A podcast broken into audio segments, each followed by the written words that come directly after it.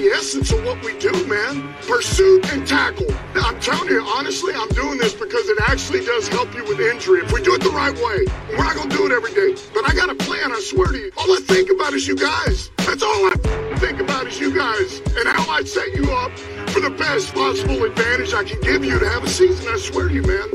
I just need you to trust me. That's all. Please, let's be better tomorrow. Former UNLV quarterback and current voice of the Rebels on radio, Caleb Herring is live right now on Cofield and Company. Let's talk some NFL. Let's talk college football. UNLV. Caleb is up with us. Caleb, I can't remember. Are you a Hard Knocks guy or not? I am a uh, latecomer to Hard Knocks. Okay. I, I don't watch them like as as frequently as I used to, but Right. I, I will watch them all like at the end of it, you know, just to so I can. I don't. There's no spoilers. I guess I just watch them straight through. So we've been playing a lot of the speeches from Dan Campbell, and that was a lot of he's a Lions coach. Detroit's featured. Um, there's a lot of them. Did you like impassioned, you know, yelling guys, uh, both you know hard on you, but also on the verge of tears, or were you more of the hey, be cerebral, coach, and just talk to me like that? I was more of a cerebral guy. Like I liked, I enjoyed like the the meaningful conversations that were deep and you know, uh, made me think about the game differently. Which you know, passionate coaches can get there, I guess, in a way. Um, but I understand how, for other people playing in other positions, really is how it boils down. That the kind of emotional passion, um, how it was necessary. You know, you're about to go there and smash helmets with guys for you know four quarters. You need you know a little bit more of an emotional type of rah rah rally up cry. You know, so I I understood that. So I never, you know, didn't like it. I just kind of took what I could from it and, you know, try to make space for the more cerebral, I guess, conversation, which is a good way to put it, I guess. Um, but no, I, I I've had both. I've had pretty much the full gambit of coaching styles um, throughout my career. Um, and it's just it's just a matter of taking what you need from it. And the best coaches know how to get you know the players the message across the best way. Sometimes it's different. Some games there's emotion. Sometimes they're not. Um, but yeah, I, I I'm definitely down with both styles. So let's talk about camps in general, right? The Raiders may move back to Napa in the future. Napa is not going to have the same facilities as the Henderson facility. Uh, you said something really interesting off the air, and I want to bring it to the air. You were talking about when the Rebels used to work in the preseason in Ely, and you mentioned the advantages of the facility, the Fertitta facility, but the biggest thing was post practice treatment. Yeah. Yeah, so it was uh, one of the benefits now. The Rebels stay in Vegas now, obviously for camp. Um, but you know, while there's benefits to going up to Ely, which we did, the facilities there were kind of makeshift facilities. Um, as far as getting in pre-practice for tape and and dress and things like that, stretch, um, and then after practice for the ice baths and the recovery element of it. And it was one of those things that I, as we were watching practice, you and I were watching out at UNLV at the Fertitta Football Complex. Um, and the guys are going straight from the practice field, walking through the double doors, and they're on the stretch table. They're in the pool, uh, the recovery pool, the cold tub, and it's all right there. They're getting you know the massage therapy, the uh, the electric shock therapy on their muscles to kind of it, it, there's and it's right there. Whereas you know in Ely, God bless a small town, I loved it up there, but you know there's three or four benches to get tape done before practice, and if you weren't on time, you just couldn't get your tape done in practice. or same thing with after practice with stretching and getting treatment on you know your nicks and, and bruises from practice. You had to wait in a line that was about forty minutes long to get treatment. Then you miss the bus, and you ah. have to walk across town to get to to you know to lunch after oh, practice. And so it, it was just it was the chaos of you know trying to escape the heat, which you understand, um, but you don't get the full benefits of you know a home facility, especially not the way that the Fertitta Football Complex is set up. And I was kind of just marveling at how how how machine like it was and how quick guys were in and out of tubs and onto the stretch table and gone about their business, headed upstairs to go watch film. Definitely an advantage of staying home for camp instead of having to pack up and basically construct a makeshift facility at a, a different location. I know a lot of teams do it. I know you know the Cowboys do it. The Raiders will likely be doing, like you said. It will never be the same as having your home base be uh, ground zero for your camp. And I think you get more out of it doing it that way, and the way the Rebels are doing it, where they're having everything happen right here at home, so everything's a lot more convenient to, to get done. Is that just a question of staffing? Like, if they just brought more trainers or whoever along with them? No, it was it was just the facilities couldn't handle. it. In the case of Ely, it was like they, it's a small town. I mean, White Pine High School up there, graduating class of, and I'm not exaggerating, about 13. Like that, it, they, they played eight man football up there. The the facilities How do you even just get eight? weren't made. I don't I don't know. It's it, everybody's playing two ways.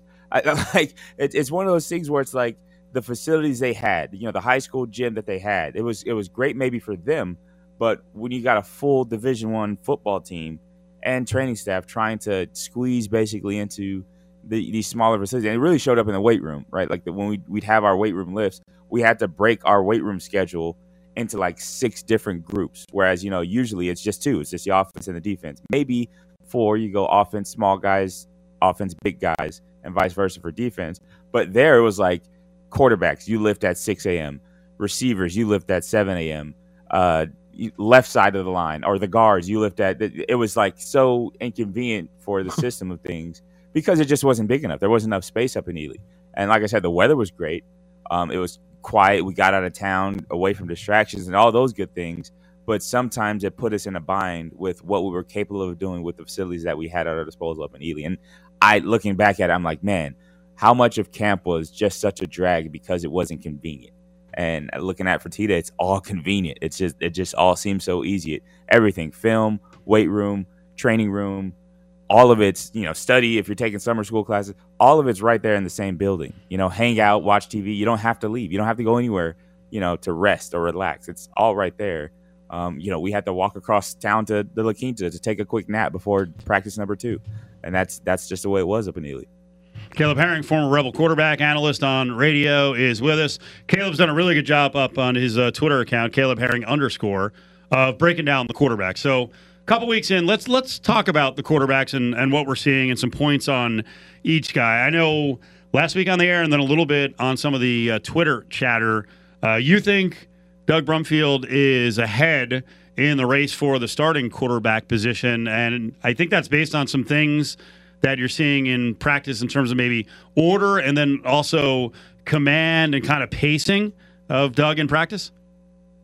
Absolutely. I think he's in, in this most of our the practice that we watch is the individual periods. Um, and so a lot of that just from experience is getting reps and taking uh, whoever steps up to take the first rep is going to take the first rep during the individual portion of practice. Um, lately, as of late, I've been seeing Doug hopping up to the front. Um, and I, that may be more of his decision to try to separate himself as a leader and take those first reps, um, as well as going with receivers. He's always trying, and it's it's deliberate. You can see he's trying to throw to the guys who are are pretty much clearly the number one guys at receiver, right? So he's throwing to Kyle Williams, he's throwing it to Senika, he's throwing it to, to you know to Justin, uh, or excuse me, to Jeff Weimer, uh, Weimer, excuse me, Weimer. He's throwing it to Jeff a lot. He, he's getting the guys um, in individual drills those I guess one reps with those with those. Um, he's throwing against Nohl Williams, all that kind of stuff. Um, but then there's also a little bit of separation. Um, I guess the, the reps are divvied up pretty evenly for the most part when they go into any team portion.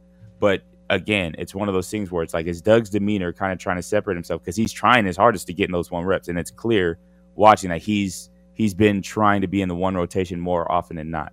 Um, and that's that's what I've observed, and I, I think that's a good thing for him, even if it is just him individually taking the uh, responsibility or the task of being number one, at least so people see it as him being number one. He's done that pretty consistently. He's the first guy across the field to the next drill, um, and and he's trying to be the leader of the team. And it, you you look for things like that as a coach throughout practice, where you say, hey, you know, the guys are taking to him because he has that leadership mentality, that be the first one there mentality, and it goes a long way towards your teammates as well. Seeing that example of you know you hustling over and and being the first guy to start the drill and high fiving guys as they run into the drill and, and trying to get the fire going that way. So I've definitely seen that from Doug trying to separate himself as the number one guy. That's funny that you noticed that because uh, yesterday at practice I was there, you weren't, and I did notice uh, Brumfield uh, run over on the one on ones, and then I heard. I think it was Brumfield say, "Let's go, come on!" You know, like not not in that tone. He doesn't speak like me, but was like, "Let's go, we you know, let's hurry up, let's hustle." Um, and that's really what they want in practice. They don't want any lethargy, and you know, Arroyo's really big on that. I like Cameron Friel a lot, and I feel like Cameron Friel could be the number one guy. But what have you noticed in terms of some of those individual drills and him throwing? Well, I've noticed one great improvement from year one to year two, and that's a testament to him and how he focused in the offseason. And this goes to things about his footwork, his urgency in the pocket, his urgency getting the ball out. Um, if you remember, there's a few times last season where I would comment during games where it's th- that ball's a tick late, and it's because he's comfortable in the pocket, he's relaxing, he doesn't have the urgency to get it out quick, get it to his receiver so they have space to run. There's things like it'll be a completion, um, but instead of it being a completion with some yards after catch, it turned into a completion tackled at the spot of the catch type of thing. Um, and that was a lot to do with him getting the ball out to his receivers quicker. Um, but what I've noticed this year is his footwork, his urgency, and his mechanics are a lot more honed in most of the time. And he's he's probably the most urgent of the quarterbacks as far as getting the ball, getting it out, um, a snappy release, footwork's pretty much always going at practice. Um, so that that's a, a, a, testament to his work that he put in during the offseason. The the downside that I've seen with Cameron is that there's still a little bit of inconsistency throwing the ball down the field. Um, and there's times uh, he threw a back shoulder, you, and I think you posted it on your social. He threw a back shoulder fade to Kyle Williams that was like pro level. Like the placement, the velocity on the ball was just like you can't throw a back shoulder fade any better down on the red zone, which is where he it was a touchdown that he completed Kyle Williams. And then he'll throw a ball like we saw in the beginning of camp that's, you know, 10 feet over the guy's head on on a hitch route. And it's like, ah, come on. And those reps really make it hard to say he's the guy for me. Um, because the consistency, and I've said this throughout camp, that what will separate one of the quarterbacks is being consistent. Um, I think the best of Cameron Friel at times is is better than than Doug or Harrison, um, but then he has a little bit more of the the fall offs right now. At least what I've seen in practice, and there there's a whole lot more practice that you know I don't have the information on, but based on what we see, I think he his consistency still needs a little bit of work, and that's he's the youngest of the bunch, so it's expected of the three, I should say. Um, so it's expected that he'll still have to work through some consistency and the maturity, and you forget how old he is because of how mature he is and his demeanor off the field and, and things like that. But I think he's he still has progress. And the beauty of it is, like I said, he's younger, so there's more time for him to come along in his development. Um, but I, I would say Cameron Friel is a lot better than he was last year. And you know, you know what he did last year. You know what he was just capable of in glimpses. Um, just say that that's a little bit better this year. Um, and I think he's he's capable of being a starter. And I like I said, I could be wrong. But I think Cameron Friel is is right there on the cusp of of turning that corner and getting the consistency down that he would need to be the starter for the Rebels. Then there's Harrison Bailey, the transfer from Tennessee, and I think a lot of fans saw Tennessee transfer and they're like, "Hey, he goes right to the top of the depth chart." I don't know if that's the case. I still think there's a learning curve here. It looks like he can do a lot of the things the other guys can, but as we've talked about, learning an offense and you know, we've had multiple players at multiple positions say, hey, the UNLV offense is pretty intricate, including Bailey, who said it's actually more intricate than the Tennessee offense. And I know people scoffed at that, but there is a lot to learn in this offense. And that might be the one thing that could be uh, keeping Bailey slightly behind the other two. Yeah, and I, I, think that's you hit the nail right on the head with that. I think UNLV and Coach Arroyo and his staff, their offensive system is, and it's really hard to explain this it's it's a pro like system in that the players are asked to know and understand football at a high level. Um, they're asked to do a lot of on the field adjustments. They're asked to um, really understand coverages and schemes at a different level than I think where college has trended over the past decade or so. College, and you, you can ask anybody who, who's made the transition from college to the pros, the play calling, uh, the the the schemes that are run are very much plug and play in college at this point. And we talk about guys that are system guys, and I think you can go back to the Chip Kelly days at Oregon. It's kind of where this started, where it's like very easy to just get lined up and run the play because it's all kind of laid out for you. The, the, the language and everything is easy. Whereas Arroyo and his staff put together an offense that, from the outside looking in, is complicated. If you don't know it, you know, inside out and backwards, it may be a little bit hard to actually execute it at full speed. A lot of the guys, uh, Doug and Cameron included, have had a couple of years to digest it and to you kind of master it, if you will, um, just the language of it and kind of know what Coach Roy is looking for. Harrison, unfortunately, hasn't had that. Um, and it shows at times with his inability to go full speed or just make the throw, just cut it loose.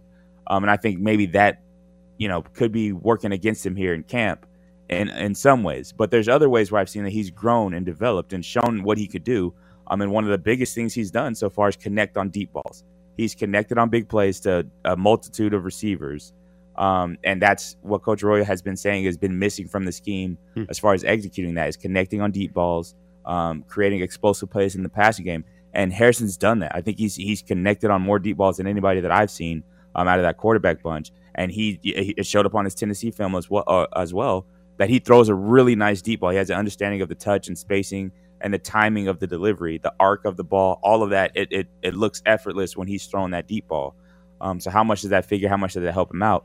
Um, but the quarterbacks, all of them, are being asked a lot of them, um, and it's almost over like consistently. But from Coach Arroyo, from Coach Holtz, they're consistently being asked to do a lot at quarterback, and that's to simulate how much they're going to have to do on Saturdays uh, to run the to run the ship. So um, they're all getting, if whether they realize it or not, they're getting some intense coaching that you don't get these days at the college level in most universities. Um, so I think all of them should appreciate it. Um, at this point, maybe it's a little bit overwhelming for them that they're getting this level of focus and attention to detail, but it's making them better overall. So for whatever their future is, whether it's the starter or the backup role, whatever happens, they're going to be better quarterbacks for the coaching that they're getting, um, for the language that they're speaking in this offense. Um, they'll be prepared down the road when it is their time to become the starter. Caleb, great job.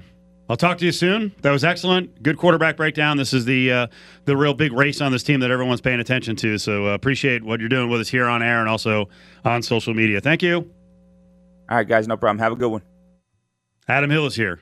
Cofield, Ari, just getting up to the halfway point of the show. On the way back, a little more on Hard Knocks.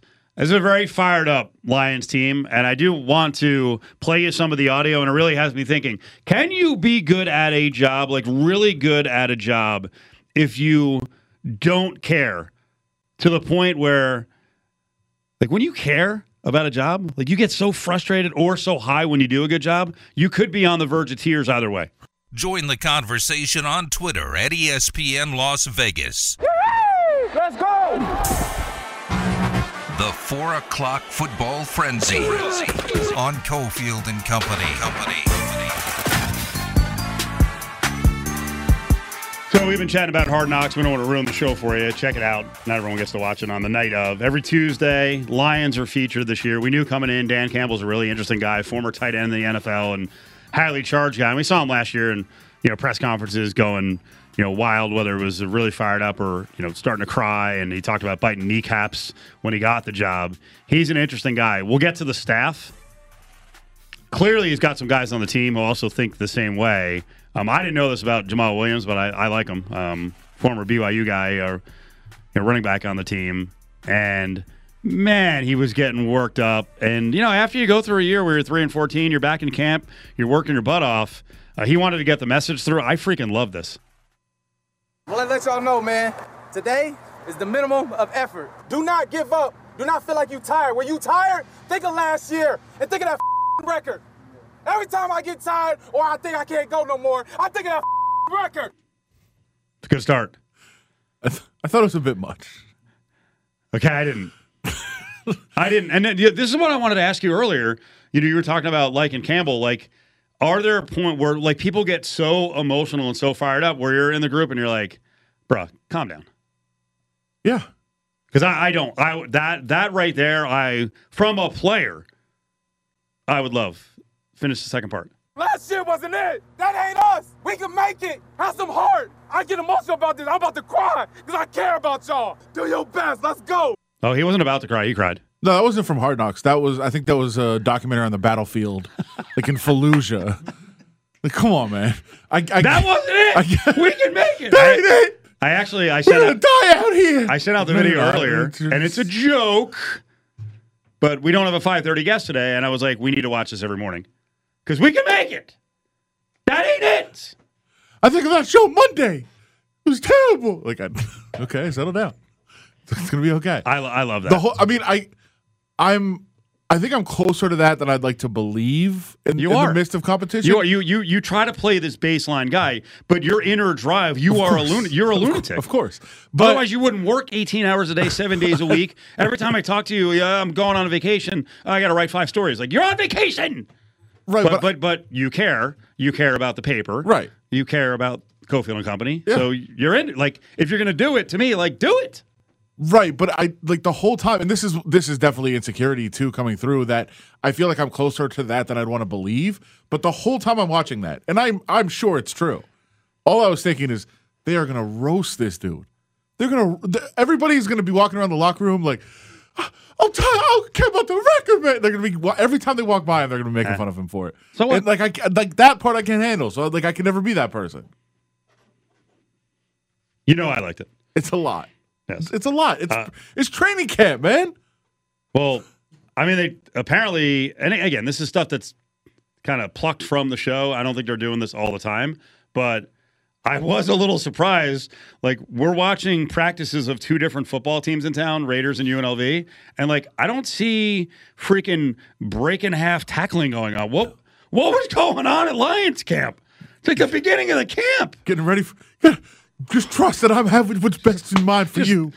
This each is other, for you. like, uh, make it to the season. That's all right. They got the guardian cap. They'll be they'll be fine. Which, by the way, that whole like the. I, I understand that was a, a PR move for course. the NFL, but people complaining about it, saying it was heavy or like, and like it's a freaking pad on your helmet. Relax. Settle down. It's less than a pound, by the way. I I Well, held one. I'm gonna. I'll, I'll give you my prediction, my determination from what I saw last night. And again, it's one episode. I actually don't like a lot of what I saw on that. Oh. I am like I think there's always this push. There's always this push for teams that are on Hard Knocks. Like, hey, they're going to be a little bit, even especially the crappy teams. Like, wh- what are the Lions? Five, five and a half win total. Yeah. I think there's going to be this push where people are like, you know, they got some players, they're fired up. I like all the the uh, coaching, you know. Uh, former player experience on the coaching staff, like there was a lot of stuff I didn't like seeing. And while I like a player being like that, I don't think the coaches can be like that all the time. Cofield and Company will be back in minutes right here on ESPN Las Vegas. You're live with the Fat Pack on Cofield and Company. I don't care if the sun don't shine. So we were talking earlier in the show about Marshawn Lynch. We're still waiting on more details about his arrest yesterday. He was actually on the side of the road with the left side of his car. The tires just destroyed. One was flat. One was basically on the the rim and the wheel well. So real close to there is the stratosphere, and we got the news today that there's going to be a top golf competitor, Atomic Range, something with a similar theme. Did you see where it's going? No. So I was thinking again. I drive through this area all the time. Um, I was thinking across from the Strat because it said adjacent to the Strat, and I was watching one local newscaster say across from the Strat, and I'm like, I don't know if that's the case. Uh, if you've driven down across from the Strat, they've cleared a lot of land out, kind of at the end of Paradise. There, as Paradise kind of loops past, uh, goes past Sahara, right? And there used to be all those like massage parlors and a couple doctors and dentists and stuff, but all the buildings are all abandoned. Um, they've cleared out a bunch of the land there, and I was thinking it was going to go across the street from the Strat, but it's actually as you look at the Strat, Adam, if you look to the right, they have a pretty big piece of property, and they're going to build it right in there, which that whole area could use revitalization. And I would assume property down there is cheaper than further south on the strip. So I think it's really, I think it's exciting. I think they already Um, own, they already think they already own that land. They do. Yeah, yeah. Yeah, yeah. I mean, it's it's basically it's it kind of almost looks like a parking lot area there. So Right. so yeah. So we're gonna have another uh, one one of these big golf, you know, party music, pool bar setup thing. So that, that's good. It'll be good. And hopefully the competition will drive prices down at both. Be good for the consumer. Ooh. That would be good. Yeah. Have you been in the Strat? Yeah. They did a pretty good job. I, I it looks much different inside. Yeah, with their uh actually some of my friends got got rooms there when it was Lovers and Friends Festival, which was down the street, Hmm? to have like a home base. And so got to walk around there a little bit and check out some of the revitalizations. I've been to the comedy club over there for some shows. It's good. I like to see all the construction. New new things are good. I enjoy it. They are. How often do you go to Top Golf? Quite a bit actually. Do you hit every time? Uh yeah. I'll usually I'll usually get a couple swings in. I, I definitely will hit until I get a good one. Exactly. Last time it was two. hit hit a bad one and then a great one, and I said, All right, I'm good. That was it. As soon as Yep, you hit a good one, I'm you're good. done. I'm good. Yeah, I've only hit a few times there. I've been in there for other events. It's very cool. So if Atomic Range is anything like Top Golf, which I assume it is, But I, do you I think aim? it's going to be. I don't aim. I just try to hit. Try Oh to no, hit, I try to hit out. the targets. No, just try to hit it out there. I try to hit the targets. The problem is the only the, like the the one time I played and was competing, um, it was with uh, the SO's cousin was in town, and he's about my age, a little bit younger, uh, Temecula guy, and like I had no idea that he's he's I mean he's not great at golf, but he's probably like an 84, 85 golfer. So whatever whatever the handicap is there, you know, he's probably like a 12 or 13 handicap. So I get up and I'm hitting. I'm like, I'm I'm okay, but you know, like now I just pull everything. You know, this be able to shoot in the 90s. I'm not good. And then he gets up there, he's a lefty, and it's just like everything's like precise, perfect swing. I'm like, I, I got freaking sandbag here. I'm sure you could probably guess what my issue is with Top Golf, and it's for the most part, you go, everybody just takes turns hitting five shots, Yeah. but then it's always ah, let me get another one, and it's like no, that that that's counting on my score, and then oh. This guy just walked in. He's going to hit a couple. Th- th- th- That's mine, but this Rule- rules this guy. counts on my points. Rules guy. What are you doing? Like if, if it tells you it's your turn, it's your turn. There's a structure to the game. They, they literally make it easy. Hey, this person's up. Like, oh no, Jimmy's gonna hit a couple. No, Jimmy can wait or get in his own game. It's infuriating. I could tell. Yeah. You're getting pretty worked up. Uh, this Thursday, that's tomorrow, we're out at Silver Sevens, 3 until 6. By the way, that's going to switch. We get 2 to 5 once Thursday Night Football is around for the NFL. Uh, happy hour starts at 3 when we get there. 277 on the pints, the shots, the margaritas. Sign up for the A Play card. You play the machines, you play the tables, you get lots of rewards. There's free giveaways almost every day of the week, including today, Wednesday. Great gas card giveaway. $50 gas cards go out after 6 every 15 minutes. So check it out. It's at Flamingo in Paradise. It's Silver Sevens. Excellent spot. Great restaurant upstairs. Join the conversation on Twitter at Cofield and Co. It's Cofield and Company on ESPN Las Vegas. Back here on ESPN Las Vegas, conference realignment talk continues with all the uh, potential TV deals out there. And, you know, we haven't had a chance to talk to folks from Arizona around the Wildcats program. And Rich Herrera works for uh, 1290 The Wildcat in Tucson, worked with Rich uh, years and years ago. Really good radio guy. So, you know, before we get to all the conference realignment stuff, I just wanted to ask you what's the vibe for this Arizona football season? Because I thought they actually got going in the right direction last year. You know what? Uh, new coach coming in year two. And by the way, it's nice hanging out with you again. I miss you. We don't get a chance to talk know, that right? often. Uh, the talent level is tremendously better. They've turned over the roster like nobody else's business. They have the number one recruiting class in the Pac 12. So you see more talent, Steve. But will that translate to more victories? Is is the big question. So uh, you've got everybody that you got to take on in the Pac 12 but you start off the season on the road at San Diego State. That's going to be a tough game. Mississippi State comes in here, so you're going to have uh, Mike Leach bringing his pirate mentality to town. And then this is the one that's really going to be tough. North Dakota State, the best uh, championship division team, will come to Tucson. So even if Arizona's better talent wise, the beginning of that schedule is not easy. Tell people about Jedd Fisch because kind of a non-traditional hire. He was more of a pro guy. He's actually a, a North Jersey guy. I'm from New Jersey, and uh, you know, Fisch. Not that he came from out of nowhere, but I, it was a little bit unexpected with some West Coast candidates. So, what do you think of him so far? So he has brought energy, a level of energy, and and he's tried to help catch this program up. They had a nice facility before, but it was it was just kind of plain vanilla. And he's tried to to upgrade everything from the facility to the way that they recruit to the social media. He's a great sales guy. And he's been able to sell kids on coming to Arizona and you can play right away, Steve. You don't have to sit behind three guys at USC and wait till your junior year to play. You can come play right away for the University of Arizona. He could sell them that if you come here, we know what it takes to get you to the next level. I worked for the Patriots, I worked for the Rams, and he's leveraged that as much as he can. So they've had Steve Spurrier come out and talk. They've done video calls and they've had uh, uh, McVay come out and talk. They've had all these NFL coaches come out and talk. They've had Pete Carroll come and talk to the team. So it's really uh, invigorated the entire program. So I'll give you just a little side note. I was driving back from Pac-12 Media Day. I went by high school football practice in San Diego, and I just I just happened to have on a Block A shirt. And I walked on campus. I walked through the freshmen. Freshman kids started yelling "Bear down!" Walked through the JV team. They start flashing the Wildcat hand gesture. I get to the varsity team. Guys are high fiving me. They're all into Arizona football because he's done all the little things, going out, being aggressive, recruiting like crazy, and now you're going to start seeing it pay off. It's always been a great brand. It's certainly a great brand on the West Coast. So, what I want to find out today from Rich Herrera, who does radio in Tucson, is where are the fans right now? Are they freaking out about the possible uh, dissolution of the Pac 12? Do they want to be in a West Coast conference? Or are they really titillated by the possibility of going to the Big 12? So I think initially everybody was shocked.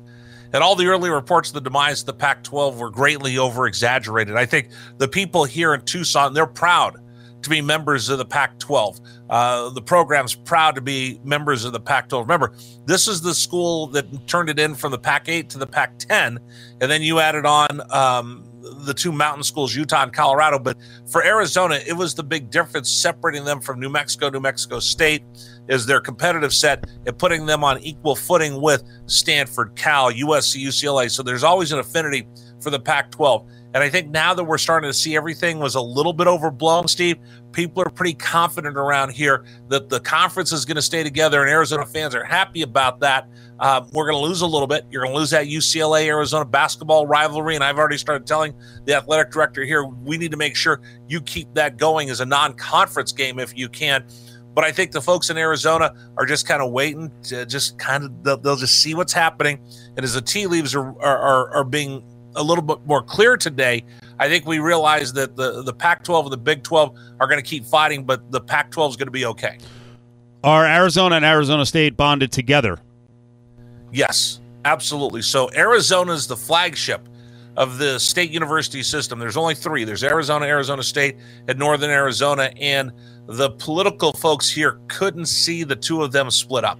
So I think there's there's been no talk of one bolting without the other.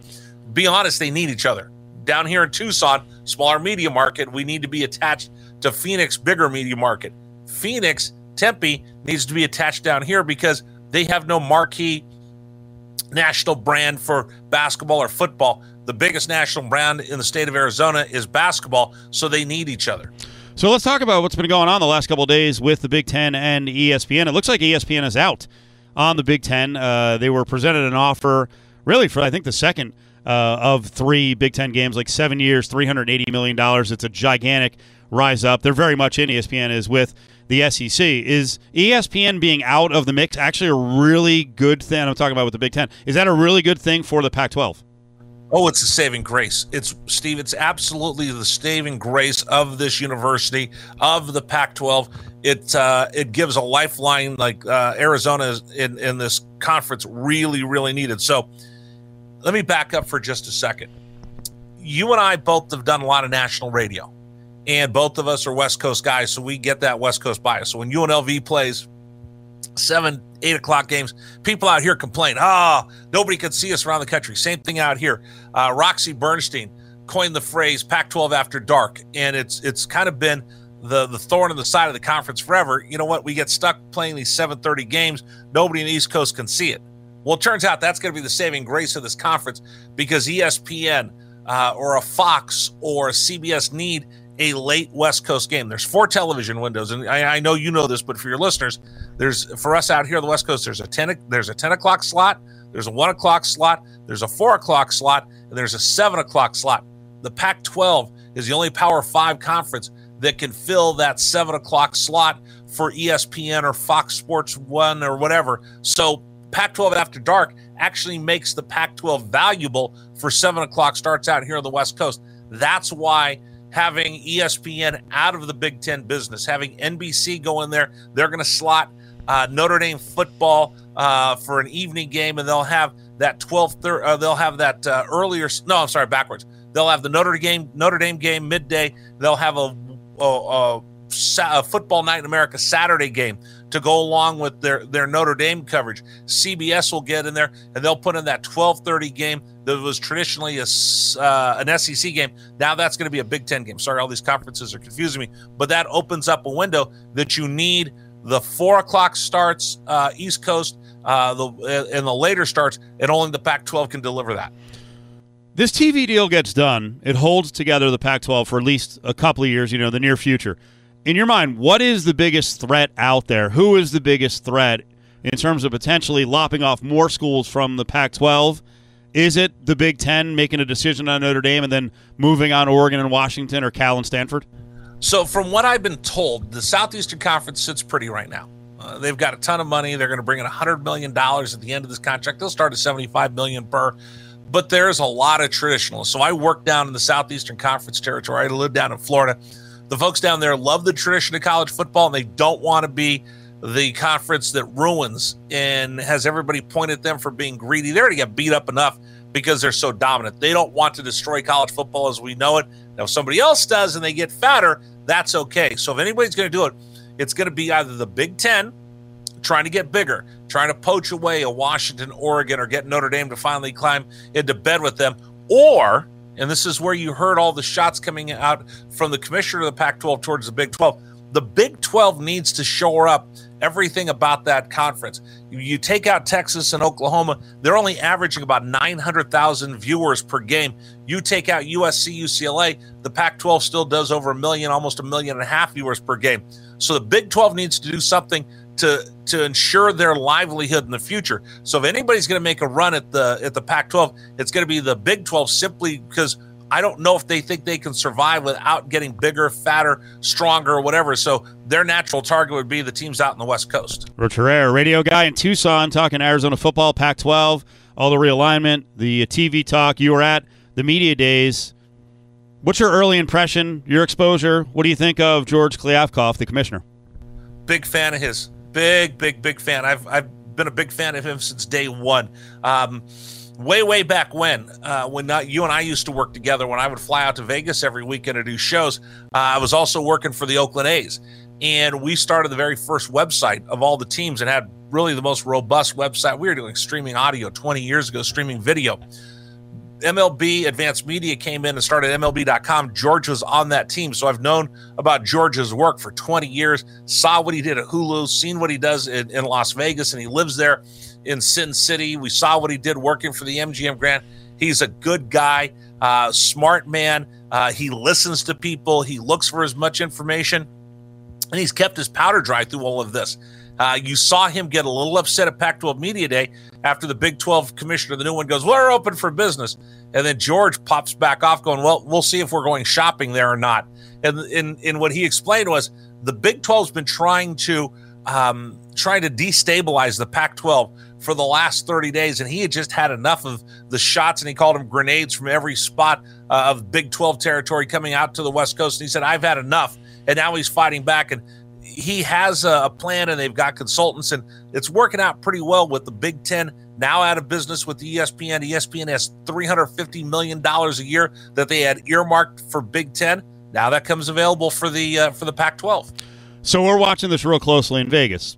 Couple of reasons. We've got a lot of Pac-12 partnerships, so we want the conference to stay together. So we get these big events like the Pac-12 uh, football title game, and of course the the basketball tournaments, and there's other stuff on the horizon. Obviously, we've got the Las Vegas Bowl tied in with a Pac 12 partnership that rotates with the Big Ten and the SEC. So a lot of the talk here is hey, with these two schools gone, LA gone, does the Pac 12 have a need for two or four more schools?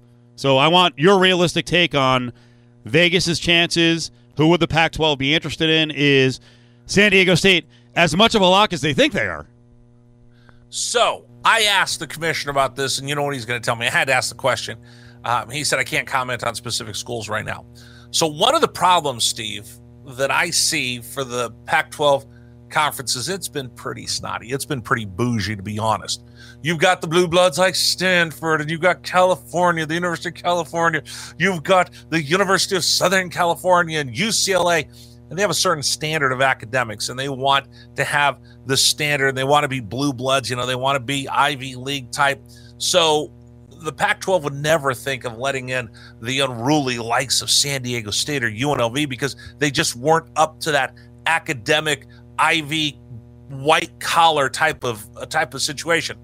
Well then uh, the the traitors and the backstabbers at usc ucla bail out of them so now these university presidents are having to look around like, okay, you can stick to your principles and be high minded and high and mighty when you have USC, UCLA in the conference. Now it's about survival. So maybe we will let the great unwashed masses into the Ivy League of the West.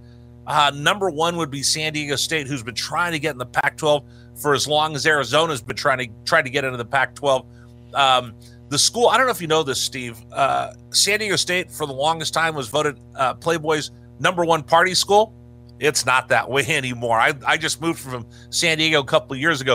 It's actually, uh, if, if you live in San Diego, 4.0 doesn't get you into San Diego State. It is a very, very competitive institution. The academics have gone uh, through the roof. It's expanded. They've got multi campuses. They got their new stadium. If the Pac 12 can come off of their, their high horse, San Diego State makes a lot of sense. What's the other school? Because you need a partner to come in with them. I'm pushing Las Vegas because of the eyeballs, because of how fast Vegas is growing. And you've been there, what, 25, 30 years? You know what Vegas was like when we used to do shows from over at the uh, the MGM Grand at Mandalay Bay to where it is now. I don't even recognize it every time I come to town.